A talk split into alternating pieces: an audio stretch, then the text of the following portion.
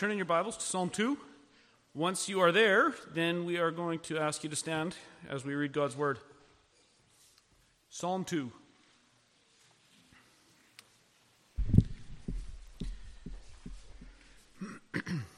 These are the words of God. Why do the nations rage and the peoples plot in vain? The kings of the earth set themselves, and the rulers take counsel together against the Lord and against his anointed, saying, let us break their bonds apart and cast away their cords from us. He who sits in the heavens laughs. The Lord holds them in derision. Then he will speak to them in his wrath and terrify them in his fury, saying, As for me, I have set my king on Zion, my holy hill. I will tell of the decree. The Lord said to me, You are my son. Today I have begotten you. Ask of me, and I will make the nations your heritage, and the ends of the earth your possession. You shall break them with a rod of iron and dash them in pieces like a potter's vessel. Now, therefore, O kings, be wise. Be warned, O rulers of the earth. Serve the Lord with fear and rejoice with trembling. Kiss the Son, lest he be angry and you perish in the way, for his wrath is quickly kindled. Blessed are all who take refuge in him. And we trust God will bless the reading of his inerrant word. And you can be seated. So, last week, Keith shared with you that we are starting a summer series on the Psalms. We're going to be working through the first 10 Psalms over the summer, uh, and this accomplishes several goals. One, it helps us to alternate between the Old and the New Testament in our preaching, right? So, we just finished 1 Timothy, uh, a, a, New Testament book, and now we are ready to start uh, an Old Testament book.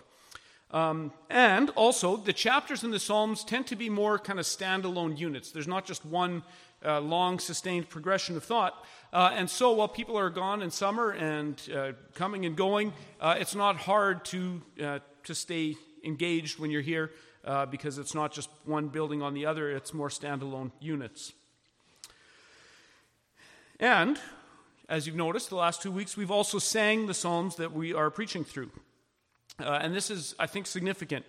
Um, we discussed this in Sunday school a few weeks ago. Uh, the Psalms are the church's original songbook. Okay, the, the, Psalms were given as songs, and for many centuries, it was the church's one and only songbook.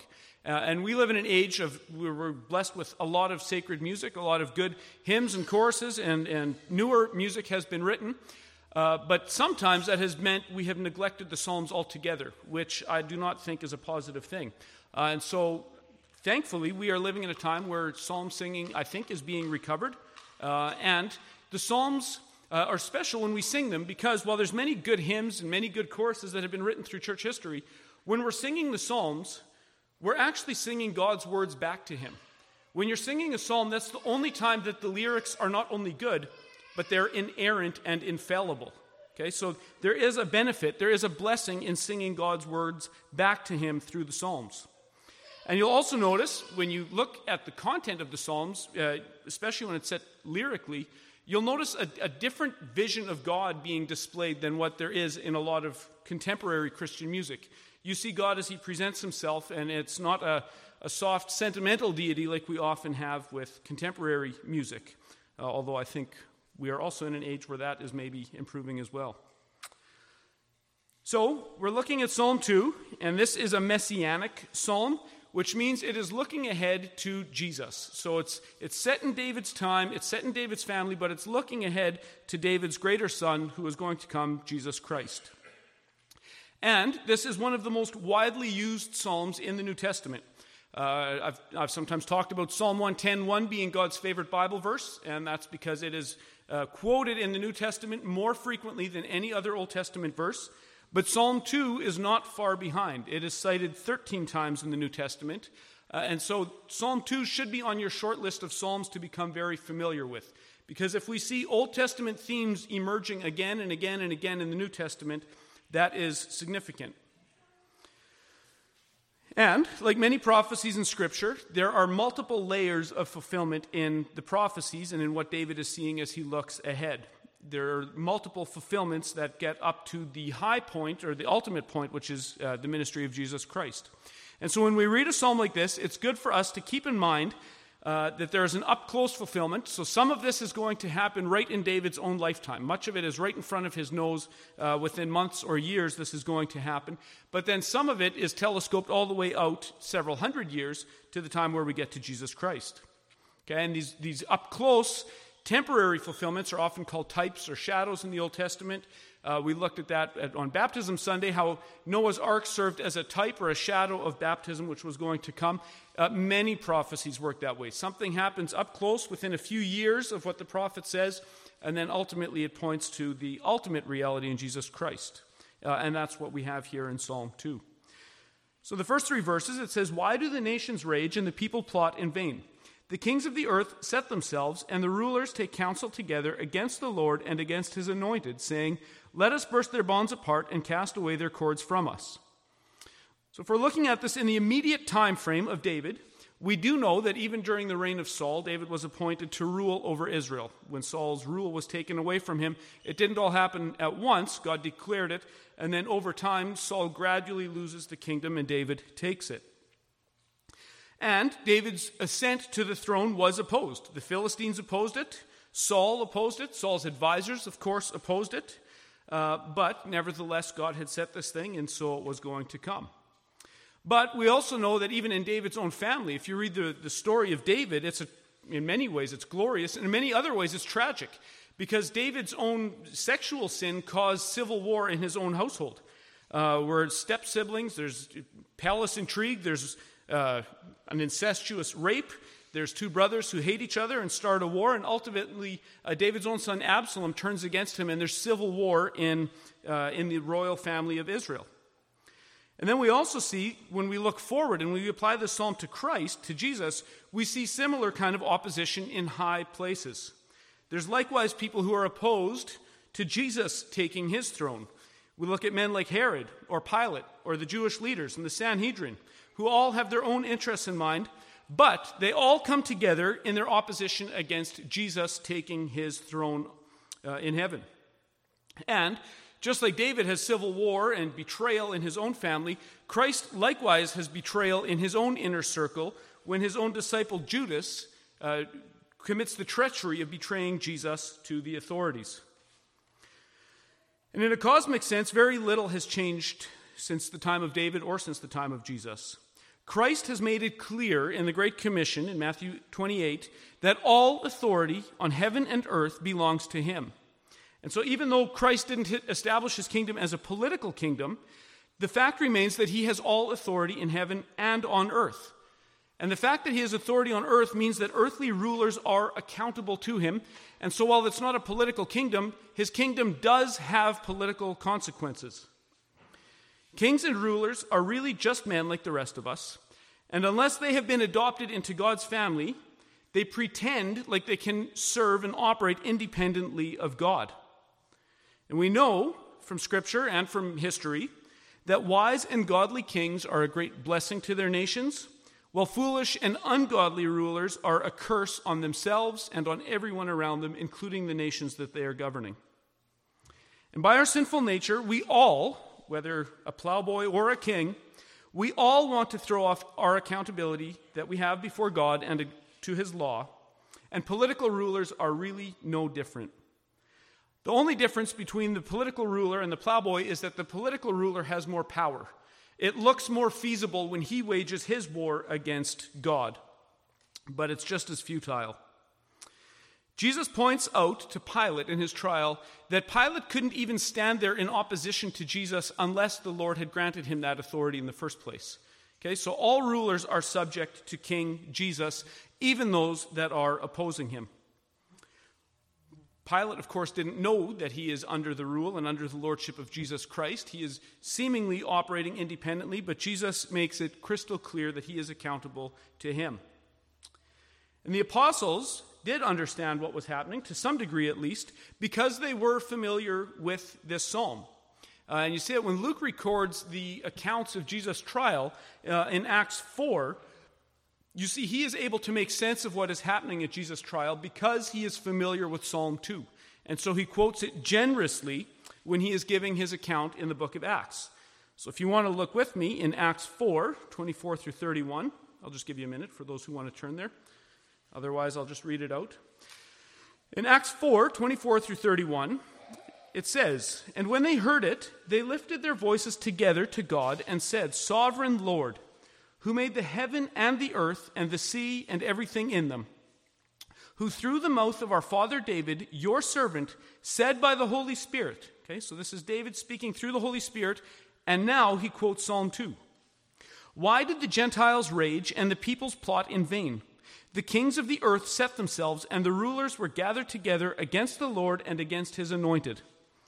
For truly in this city there were gathered together against your holy servant Jesus, whom you anointed, both Herod and Pontius Pilate, along with the Gentiles and the peoples of Israel. Note this, they're evil, but the story's going according to plan. Verse 28 to do whatever your hand and your plan had predestined to take place. Okay? These men are not operating autonomously, they're operating in accordance with the lordship of God. And now, Lord, look upon their threats and grant to your servants to continue to speak your word with all boldness, while you stretch out your hand to heal, and signs and wonders are performed through the name of your holy servant Jesus. And when they had prayed, the place in which they were gathered together was shaken, and they were all filled with the Holy Spirit and continued to speak the word of God with boldness. All of us, regardless of status, again, have a desire a sinful one, to centralize our own empires. And no class of person is exempt from this. The only difference between us is we have different levels of resources or power uh, to wage this war against God with. But all of us, apart from the grace of the Lord, are never content with our lot. We always want a little bit more, right? When will you be happy? Well, if I have just a little bit more.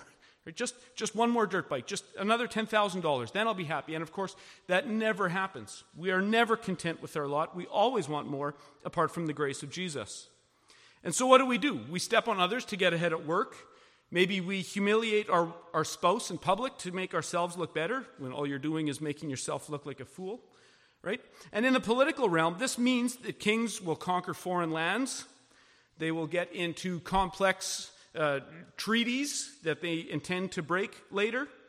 Okay? Governments want to consolidate power into more and more centralized institutions, or sometimes they will get rid of inconvenient people. And Christ's claim is a direct threat. When Jesus says he has all authority in heaven and on earth, that is a direct threat and a direct declaration of war against man's autonomy. What does autonomy mean? Well, it's a conjunction of two words. You know the word auto, right? So an automobile is something that drives itself. Uh, auto means self. So if something is automatic, it works by itself.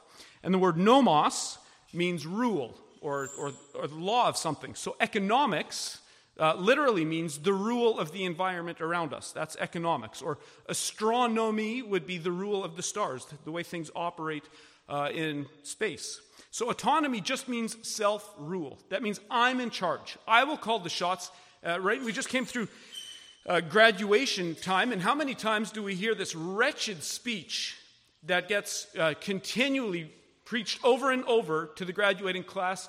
I am the master of my own destiny. Right? How many times have we heard that? What a wretched speech. You are not the master of your own destiny, okay? you can't do anything you set your mind to. Sorry to let you down, graduates. I could practice 10,000 hours. I will never be good enough to play defense in the NHL. Okay? I cannot do everything I set my mind to. You are not the master of your own destiny. Jesus Christ is. So bend the knee. This is what autonomy is, and kings do it, and paupers do it. We all think we are autonomous. We all want to raise our hands against God and take control of our own lives, and this is a foolish bargain. When this war gets out in the open, we see what a threat the Word of God actually is to powers and rulers. A few years ago, I was reading a, a missions biography by a man named uh, Nik Ripken, and he was talking uh, with missionaries in the former Soviet Union uh, under communism. And they recounted the tale of this one young lady who had smuggled Bibles into the Soviet Union. Again, this lady was about this big, probably weighed all of 120 pounds. Why does the entire force of the USSR need to come down on that woman, imprison her, and torture her? Why is a 120 pound woman a threat to this gigantic communist empire? Well, it's not her. She can't do anything. But she had the Word of God. And that is a threat to those who want to be autonomous. That's where the power lies, and that is why uh, communist countries, that's why statist uh, rule needs to squish out the Word of God because it is a threat, and they know under pressure that their gods that they're calling out to are impotent. The idols are always impotent, they don't answer. The Word of God is true, and God does answer, and that is why Bibles can't be brought in here. That's why you torture a small woman who has no chance standing against the Soviet military. There is a war against the living God, and again, because we know that these rival gods and those who worship them are impotent and can't do anything, this is why Christianity uh, is frequently focused for being threatened. That's why Islam gets a free pass, okay? Because Allah doesn't exist. There is no Allah. He's not a threat. The living God is a threat. That's why you are the problem, okay? That's why you, Christians, are the problem. The history of Christ's church involves many such tales of us being pushed aside, marginalized, made fun of, and sometimes it turns into outright opposition, outright persecution, as it uh, does today in China or former times in the Soviet Union or in biblical history. Many empires uh, threaten God's people. So the Church of God has faced many chapters of strong opposition, and it is all for the same reason because the Christian gospel of the Lordship of Jesus Christ is a direct threat to the autonomy of man. Okay? To, to saying that the, the government is not the supreme being. The king is not the supreme ruler of the cosmos, and he doesn't like that news. Therefore, you go to jail. Therefore, you get made fun of. Therefore, you lose your charitable status. The message of Christ's kingdom, of a new creation that has made landfall on this earth, and of a different way of living are all threatening to the ungodly. And so, like Christ, our job isn't to retaliate with force or violence, but to rest in the humble assurance that God's kingdom is slowly but surely expanding its dominion over this creation until he returns to make it perfect. So, like Pilate and Herod and the Jews, those opposed to God may have their own interests in mind. They aren't really allies. They don't really like each other. They just have a common cause, which is to push Christianity aside. And it's a little bit like if you're a, uh, into World War II history, you'll know that uh, the former Soviet Union and the Nazis were allied for a while. Not because they had common goals, they hated each other, and they knew as soon as this war was over, they're going back because they hated each other so much, there's going to be a war between them. Uh, and eventually, Russia switched sides. Uh, they didn't, so they weren't allies, but they had a common enemy. Okay, and that's like the enemies of Christ. Did Herod and Pilate have the same goals? No. Did Judas? No, he just wanted a bag full of money. So they're not friends. Okay, and you'll see evil people when they find each other, they're not actually friends. Give it time, they will always turn on each other. Okay? And, and evil rulers, evil empires will turn on each other. They hate each other. Uh, they know they're shady. Uh, they know when they conspire, they're making a bad deal. Uh, but they'll do it anyway because the target that's right in front of them, they agree, has to be gotten rid of. Okay? And so uh, Herod and Pilate and these men, Judas, they're all acting together in one sense, and yet they all hate each other. They're all going to go back to war against each other, just like the Soviet Union and Germany did. They break their word because they're liars, just like their father, the devil. And so, this conflict between rival authorities should not scare us. Okay, this is nothing new. We shouldn't be uh, worried about this. Don't stay up at night worrying about it. This is the history of how God always wins in the long run. Uh, in the Reformation, the Swiss reformer Theodore Beza uh, was on trial for his work in the Protestant Reformation. Uh, and when confronted with the Duke of Guise, a Swiss uh, Swiss ruler, uh, he, he tells the Duke this before his sentencing. So this is Beza to the Duke of Guise. He says, Sir, the church of God is to suffer blows, not to strike them. But at the same time, let it be your pleasure to remember that the church is an anvil which has worn out many a hammer. Okay? The church is an anvil which has worn out many a hammer. How many forces through the history of Christ's kingdom have come against the church? And they're all dead. They're all in the ground. What's here? The church of Christ. Okay? We are part of an unshakable kingdom. Don't sweat it if you're living in rough times. Rough times are, uh, are always to be expected. Okay? This is how Christ wins. He likes to tell interesting stories, which means there's often cliffhangers along the way. So if you find yourself in a cliffhanger setting, don't stay up at night. Trust that the Lord uh, has gotten victory through uh, insurmountable odds many, many a time. This is how he works. And so we know all men are obligated to bend their knee to God and to his Son, whether they are janitors, electricians, stay at home moms, or rulers of nations. We are all accountable to live and work in a way that recognizes, obviously, the supremacy of God and of His Christ. And it's a fool errand to try to break free from God. Nobody is free from this responsibility. And so these opening verses are applicable to all of us because all of us prefer autonomy to being under God's rule. But it's kings and rulers who are specified here, and this is significant. Why does David call out kings and rulers specifically? Well, they have the assembled power of thousands or even millions of people. They consolidate the power of many people, where most of us just have ourselves, or maybe a family, or a small band of friends. We don't have this obvious power that kings and rulers do.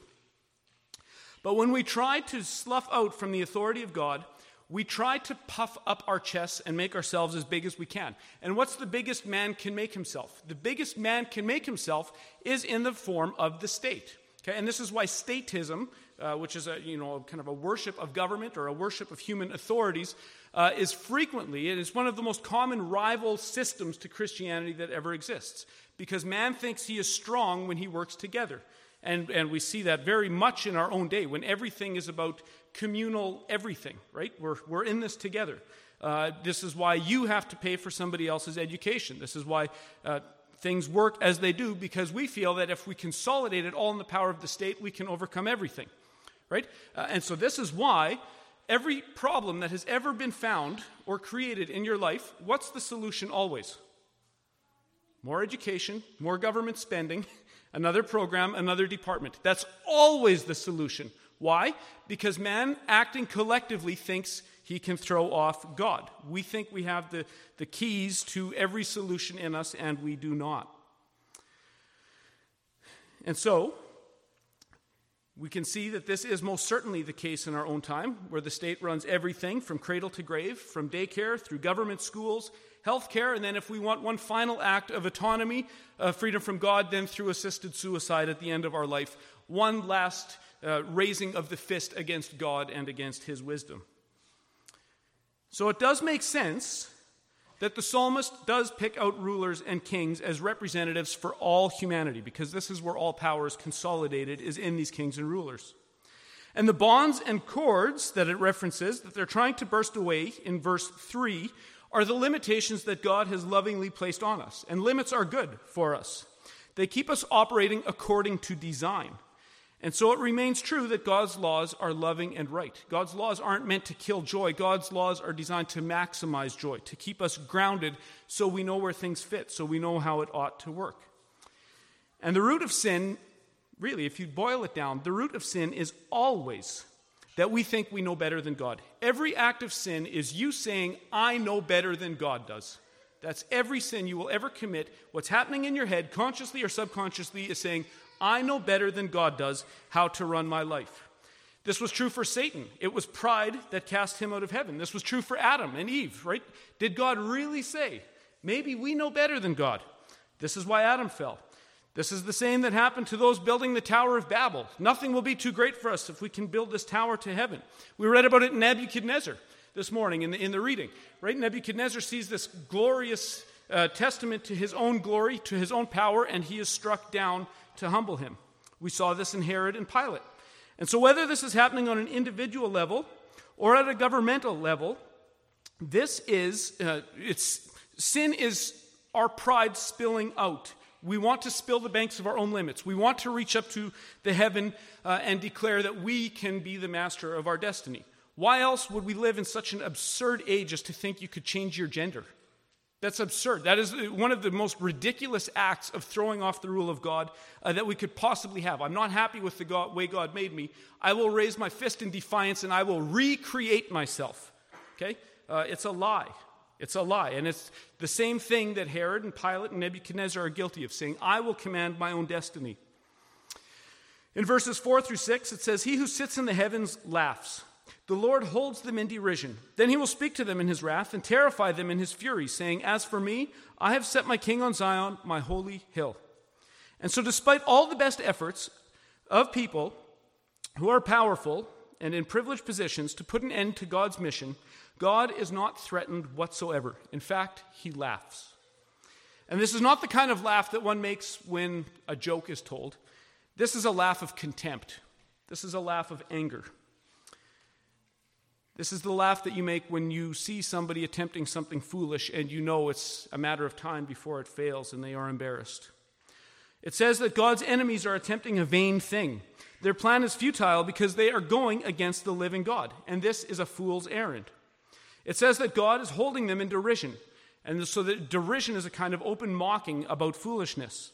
And so, looking at it from the outside, we know how these biblical stories turn out. So, so we look at it and well, we say, well, how could it, you know, how could Herod be so silly as to try to kill all the baby boys as though he was going to snuff out Jesus? Right? How could Pilate be so uh, foolish as to think that he could successfully weasel out of a tough situation? How could Judas be so foolish to think he could betray Jesus without any kind of repercussions? We see that because we know how the story goes. But now stop for a minute and make application to yourself. What do you do every time you sin? Say, I'll get away with it. I'll get away with it. I'll be the first one in history to get away with sin. I'll be the first one in history whose sin will not find me out. Why? Well, because it's me. See, you don't understand. It's me, right? Says seven billion people, right? It's me. I'm the difference. It is no different. Why would you think that your drinking problem isn't going to cause problems with others? Why would you think that cutting corners and doing a sloppy job at work is going to get you anywhere? Okay? Why would you think your porn problem is going to stay under wraps? It won't happen. Okay? And, and we might fool ourselves when we uh, get away with it for a period of time. But the Bible is sure your sin will always find you out. We will not be the first ones in history to get away with our sin. God sees it all. And so, if we see other people and we think, well, how could they be so foolish? Here is one rule of biblical interpretation that you can uh, hang your hat on. When you see people in Scripture acting foolishly, don't ask, how could they be so foolish? A better question is, in what ways am I foolish just like them?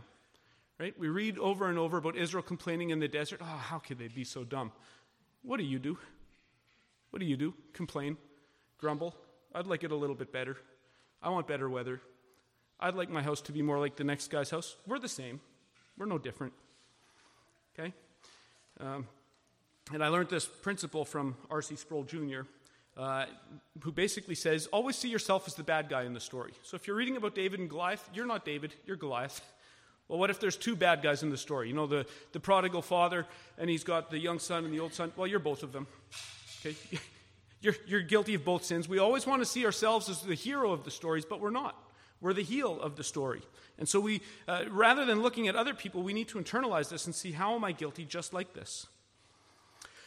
Verse 5 talks about God terrifying the wicked in his fury. And what could be more terrifying than knowing you have spent everything? You have spent yourself, you've spent all your resources on waging a war down to your last dollar, you've spent your last soldier, and then you look up and you see that you haven't even managed to dent your opponent's armor. And so it's no wonder that the Bible has so many accounts of powerful people like Nebuchadnezzar literally going mad and being reduced to acting like an animal for years on end before humbling themselves before the living God. So many of Scripture's most interesting stories are those in which God actually turns people's evil in on themselves. Right? What do Joseph's brothers do? Well, they want to get rid of the favored brother. They try to sell him. What's God doing? Getting Joseph into Egypt so he can save Israel. Okay? It turns in on them. They intended evil, God intends good. What does Pharaoh want to do? Well, he wants to make sure that he humiliates Moses and Aaron with the hardness of his heart. What's God doing? Crushing the most powerful man on the planet to show his power against the false gods of Egypt. Haman builds a gallows on which to hang Mordecai, thinking he's got the upper hand. What's God doing? Getting Mordecai to hang, or getting Haman to hang on his own gallows. Okay? And we see this in our own time. We don't have prophets today. I'm not a prophet, so I'm not going to give an inerrant interpretation, but God still tells interesting stories. For instance, if you follow the news, isn't it glorious that in June, Pride Month, the high religious feast to sexual perversion and sexual hatred against God, that that's the month that God strikes the, the, the idol of abortion on its face? Isn't that glorious? That's a story only God could tell. And it sounds a lot like remember when the Philistines capture the ark and they bring it back, and then overnight Dagon falls on his face? Right? Their, their statue, their God is crushed. And so what do idolaters do? Rather than repent, well, let's put our God back up on his stand and let's kind of glue him back together uh, because we need to worship him again. Right? And they don't see the irony that you have to put your God back on the shelf so you can worship him. This is idolatry. And so God is still telling interesting stories. Wicked men always attempt to snuff Christ out, not knowing uh, that this is going to turn on them, right? What, what do those who put Jesus on the cross, what do they want to do? They want to close the gate between God and man. They want to stay in their autonomous little rat colony, right? But by doing that, by thinking they're closing that gate and killing the Lord of glory, what are they doing? They're destroying evil. They walked right into the trap. They took the bait because that's the gate at which heaven invades earth, is through that event. They intended for evil, God intends it for good. And therefore, it says, He who sits in the heavens laughs. The Lord holds them in derision. So God intends to set his king on Zion, verse 6, and that is exactly what he does. So whether it's David up front, getting to the throne, first through Saul trying to stop it, or whether it's years later when the greater David, Jesus Christ, takes his throne through opposition, God's purposes can stand and none can thwart them. And then, verse 7 through 9, it says, I will tell of the decree. The Lord said to me, You are my son. Today I have begotten you. Ask of me, and I will make the nations your heritage, and the ends of the earth your possession. You shall break them with a rod of iron and dash them in pieces like a potter's vessel. And this is the language that we see in 2 Samuel 7:14 where God is making his covenant with David and where he sets him on the throne. But it's clear that this is also applied to Jesus himself. Verse 7 is cited in Romans 1 verse 4, in Acts 13:33, and in Hebrews 1 5 and 5 5, when talking about Christ being resurrected from the dead, and also about his ascension back into heaven. This is not saying, as some cults have suggested, that Jesus was an ordinary man and then God pours his divinity into him, uh, but rather that Jesus is the eternal Son of God. Uh, and when God says, Today I have begotten you, what God is doing is making an announcement that that his son, his Christ, is about to do something significant and world changing in human history. So Christ is coming back from the dead, destroying Satan's power over the earth, going back to his Father, and then taking his spot at the right hand of the Father as the ruler of earth and heaven, just as the Father decreed it. We know, even earthly fathers, if you're a dad, one of the most rewarding things about being a dad is helping your children to succeed right? And, and, when they need your help and, and you're setting them up, you're teaching them, you're helping them take the next step, it's rewarding as a father to do that because that's the whole point of fatherhood is to set these little ones free, to, to send them on their own. And if that is the case with us earthly fathers, how much more so is it the case with the Heavenly Father, who overflows with joy when the Son completes his work and receives all the nations as his inheritance. Jesus grew into full uh, manhood, to full obedience on earth, and the Father is pleased to give him his inheritance now that he has earned it, now that he has won it. And so the handing over of the world from the Father to the Son should bring tremendous joy and comfort to those of us who are Christians. And we live in a time where it's so common to take a pessimistic view of the future. And I think this is uh, largely the, the environment I've grown up in is people have a pessimistic view about the future, and this includes Christians. They see things going downhill without much hope that the kingdom of God can advance. It's just getting worse and worse. We tend to think that when Christ returns, the world is going to be in utter chaos, with Satan ruling the earth and just a small band of Christians remaining. And this is a common assumption, like I say, even among Christians, because it's been popularized by a, a, steady stream of books and movies that have popularized this view. But the imagery that we see in passages like this paints the exact opposite picture. It is not Satan, but Christ who is the ruler of earth today. Okay? Satan does not own the world, Christ owns the world today. The kingdom of God isn't just adding a straggler here or there, but the nations have been given over from the Father to the Son. And ever since Christ went to take his throne at the Father's right hand, history has been an ongoing mission to get the gospel to these nations so that they can come in and take fellowship in the kingdom. And the reason the world is still such a mixed bag today is because this mission is still ongoing. It's not complete yet. And it's marked by setback and by advance. Often it advances three steps forward, two steps back, sometimes three steps back and two steps forward. But overall, uh, God is accomplishing his purposes. But we still live in a world where we see sin and decay. Uh, as Alistair Begg has put it, there still may be moves left on the chessboard, but checkmate is there. If you play chess, you know once it's done, it's done. Yeah, we can play this out with three more moves if you want. Okay? You can play the bottom of the ninth inning and let the winning team bat one more time. Sure, go for it. But the outcome is settled. We know who the winner and who the loser is here. And so when we look at Jesus and his own temptation, Keith touched on this last week, about Satan offering Jesus the kingdoms of the world, what's happening there? Well, the problem with Satan's offer was that the kingdoms weren't really legitimately his to give. The earth was God's before Christ defeated the kingdom of darkness. And in one sense, Satan actually was behind many of the rulers and the empires on earth at that time. But in another sense, all of this is still under God's sovereign oversight. So think of it this way. Think if, uh, go back to colonial North America, and there's a British ship sailing from Great Britain to do trade with the North American colonies here, and a pirate ship overtakes one of these British fleet. Okay? And, and now the pirates have landed on this, on this ship, uh, and they're running the show. So, the British Navy catches up to this ship. It's run by pirates. Do the pirates have the right to negotiate with the British Army, the British Navy? Well, in one sense, they're running it, so kind of yes. Do they have legitimate authority? No. No, they don't. Okay? But Satan's offer is like that. It's like a pirate offering a ship back to, uh, to the Navy. And Jesus wasn't about to cut shortcuts like that. He wasn't about to legitimize Satan's authority by taking it from him or cutting, the, uh, cutting short his path of obedience. He needed to go through the obedience and then win it back. And if we use that shipping analogy uh, and apply it to the contest between God and Satan for the world, we could say that letting the pirates aboard the ship was actually a trap from the beginning. They were supposed to get there, so that the plan was eventually for the Navy to catch up and to humiliate and to wrestle it back from, uh, from their hands as an act of superior firepower. This was the plan from the beginning for Christ to win the nations back to the Lord. And so frequently we tend to think of God and Satan as approximate equals, kind of like the yin and the yang, but this is not at all the case. Satan is a created being. He is not all knowing, he is not all powerful, and he is not all present. He is limited to one place at one time and he needs a, a, band of demons to help him do his work because he is so limited.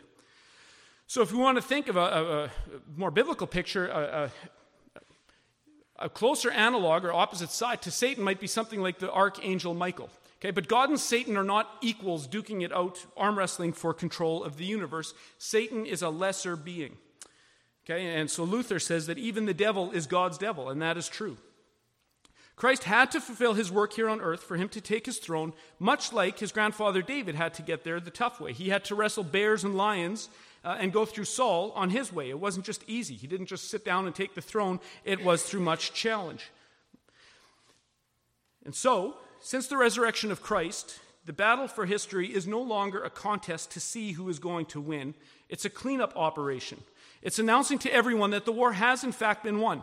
Checkmate is settled, the outcome is determined, and now, if they kiss the Son, they can enjoy peace under the new regime. And those who continue to resist are on a lost cause. And this is why Jesus says in John 12 31 that now is the judgment of the world. Now will the ruler of this world be cast out. Or in another image, he has bound the strong man and now he's plundering his stuff. He's taking his world back. And it's a little bit like in, uh, in World War II, Japan de- uh, defeated, or they, they admitted defeat in 1945, but as late as 1974, a man named Hiroo Onoda was still found as a Japanese soldier waging guerrilla attacks in the Philippines. No one told him the war was over. No one told him Japan lost. So he still thinks he can wage these guerrilla attacks. And he, no, he didn't believe anybody when they told him the war's over, you can go home now. They actually had to fly out his commanding officer to formally discharge him. Then he believed it. Okay, that is what the journey of sin and autonomy is like. The war's over. It's a lost cause. Yes, you can wage your little guerrilla missions, but they will not be successful. So knock it off. Kiss the Son. That's what unbelief is like in this world. We shouldn't be tempted to think of it as this overwhelming uh, thing that's going to take over, even in times like our own, which are legitimately dark. Rather, rebellion against God should be viewed as a lost cause holdout. The refusal to bend the knee to Jesus will not accomplish anything other than causing harm to the holdout. The unbelief, the ungodliness, and the war against God are all coming to an end. They are failed endeavors. The authority given to King Jesus means that those who persist in the old ways of sin are going to be broken with a rod of iron and broken into pieces like pottery, as the psalmist says. We know from Scripture that every knee is going to bow, And it will either do so willingly, in humble reverence and gratitude, or it is going to bend because Christ Jesus is going to crush it with the heavy blow of his rod, and you will have no choice but to be on your knees. Hell is reserved for those lost cause holdouts who refuse to recognize and live in light of this new reality. But the fact remains that the world, in the regular sense of the world, uh, word, is going to be saved. Jesus has asked for the nations. The Father is pleased to give the nations to King Jesus. So when we say Christ is Lord, think about it. What do we really mean? Lord of what? Or maybe another way to think of it is of what is he not Lord? If all authority in heaven and earth has been given to him, including all the nations of the earth as his possession, we should really mean it when we say Christ is Lord. Okay, he's not just Lord in some 19th spiritual dimension that never touches the real world. He's Lord of the real world, of time and of history, and of every little pin drop on Google Maps. Then, lastly, in verse 10 to 12, it says, Now therefore, O kings, be wise. Be warned, O rulers of the earth. Serve the Lord with fear, and rejoice with trembling. Kiss the Son, lest he be angry, and you perish in the way, for his wrath is quickly kindled. Blessed are all who take refuge in him.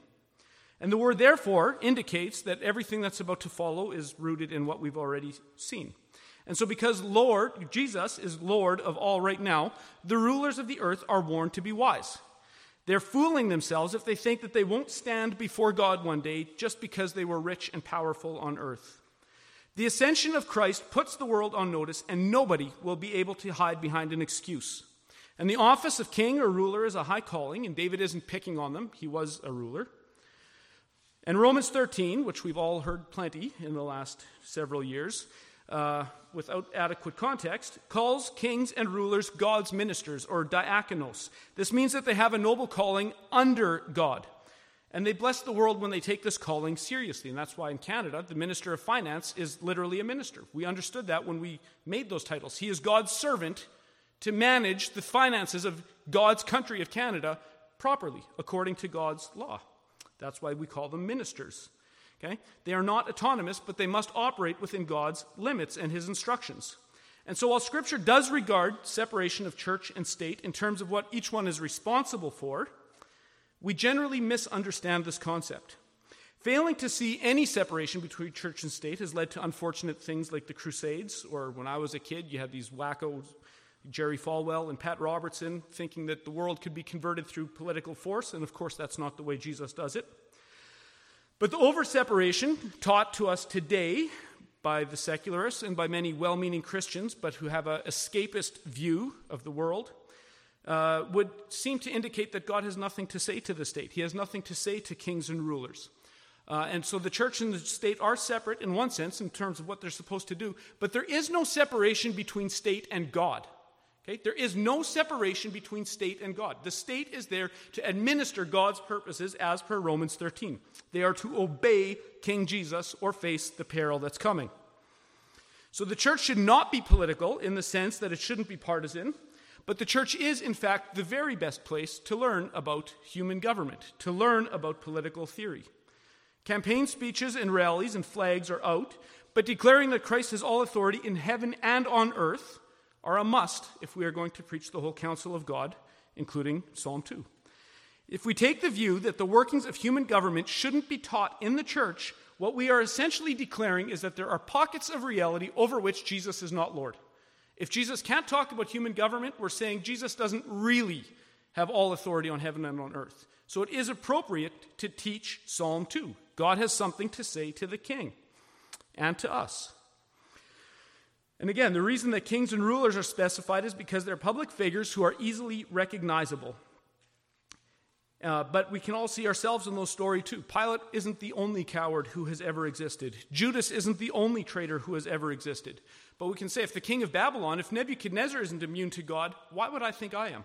I'm lesser than Nebuchadnezzar. If he can't get away with it, why would I? And then we end with verse 11. It says that we read about fear and trembling, and it may seem odd to think of that way for those of us who know God. Uh, but the fear here isn't the fear of being disinherited or the fear that God is still angry with those who are his children. Not at all.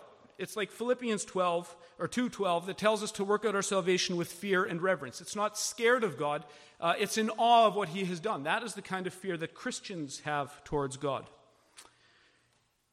And then verse 12 shows that the coming of the Son means that the terms of peace have indeed been offered. He has offered peace to the nations through the gospel. He rules the nations and has been given everything on earth by his Father. So our duty is to live in light of this kingship, and that is what it means to kiss the Son. The commentator Matthew Henry is helpful here. He says, Our duty to Christ is here expressed figuratively. Kiss the Son, not with a betraying kiss, as Judas kissed him, but with a believing kiss, with a kiss of affection and sincere love. Kiss the Son. Enter into a covenant of friendship with him, and let him be very dear and precious to you. Love him above all, love him in sincerity, love him much, as she did to whom much was forgiven, and in thanks for it, kissed his feet. With a kiss of allegiance and loyalty, submit to his government, take his yoke upon you. And so the backdrop of the bad news helps us to see the gospel for what it truly is. The gospel is much more than an announcement of smile, Jesus loves you. It's a rescue mission of a fallen world and of the Son coming to reclaim what is rightfully his Father's. It's the story of a long war waged by a rebellious creation against their Creator and Him still offering terms of peace. Rather than destroying this rebellious creation, God sends His Son to win it back. And He gives it to His Son as a, uh, as a bride, as an inheritance, as something that He has earned as a faithful Son. And He offers us terms of peace under this new kingship of Christ.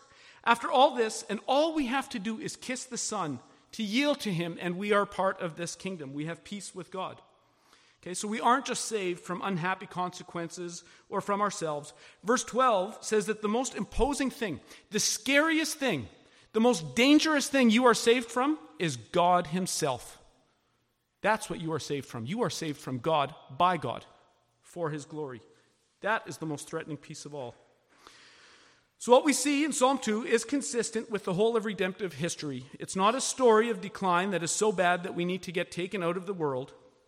Redemptive history has setbacks, it works slowly, but it is always advancing and always expanding.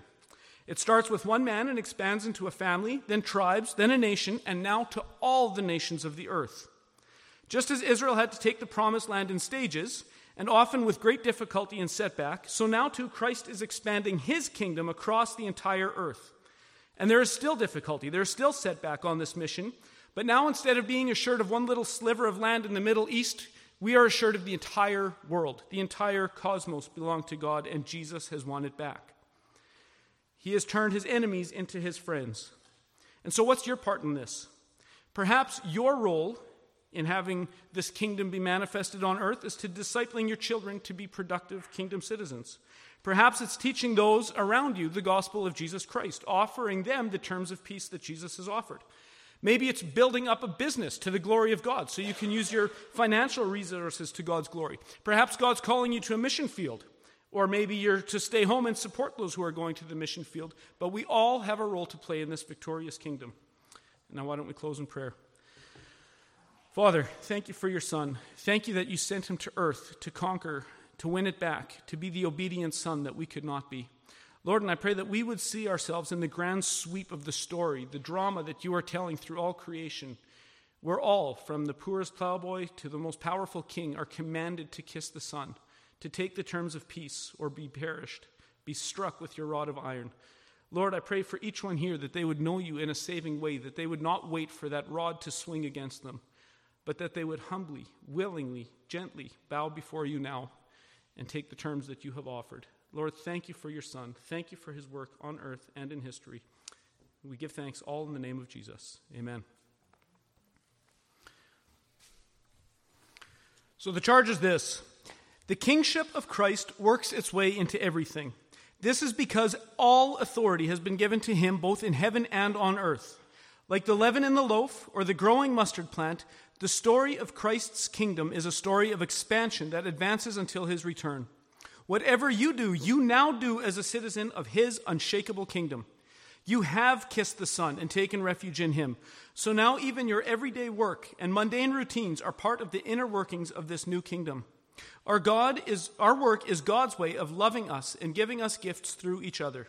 As we live and work and have opportunity to share the gospel, we aren't just thinking of how to fill the time or how to get our souls out of here when we die. Rather, we are announcing how every part of God's creation is more and more being restored and perfected by the King he has put on his holy hill. Everything you do counts forever because you're doing it under the lordship of Christ. You are blessed because you have taken refuge in him. And now receive the benediction from Jude 24 and 25. Now, to him who is able to keep you from stumbling and to present you blameless before the presence of his glory with great joy, the only God, our Savior, through Jesus Christ our Lord, be glory, majesty, dominion, and authority before all time, and now and forever. Amen. And please go in peace.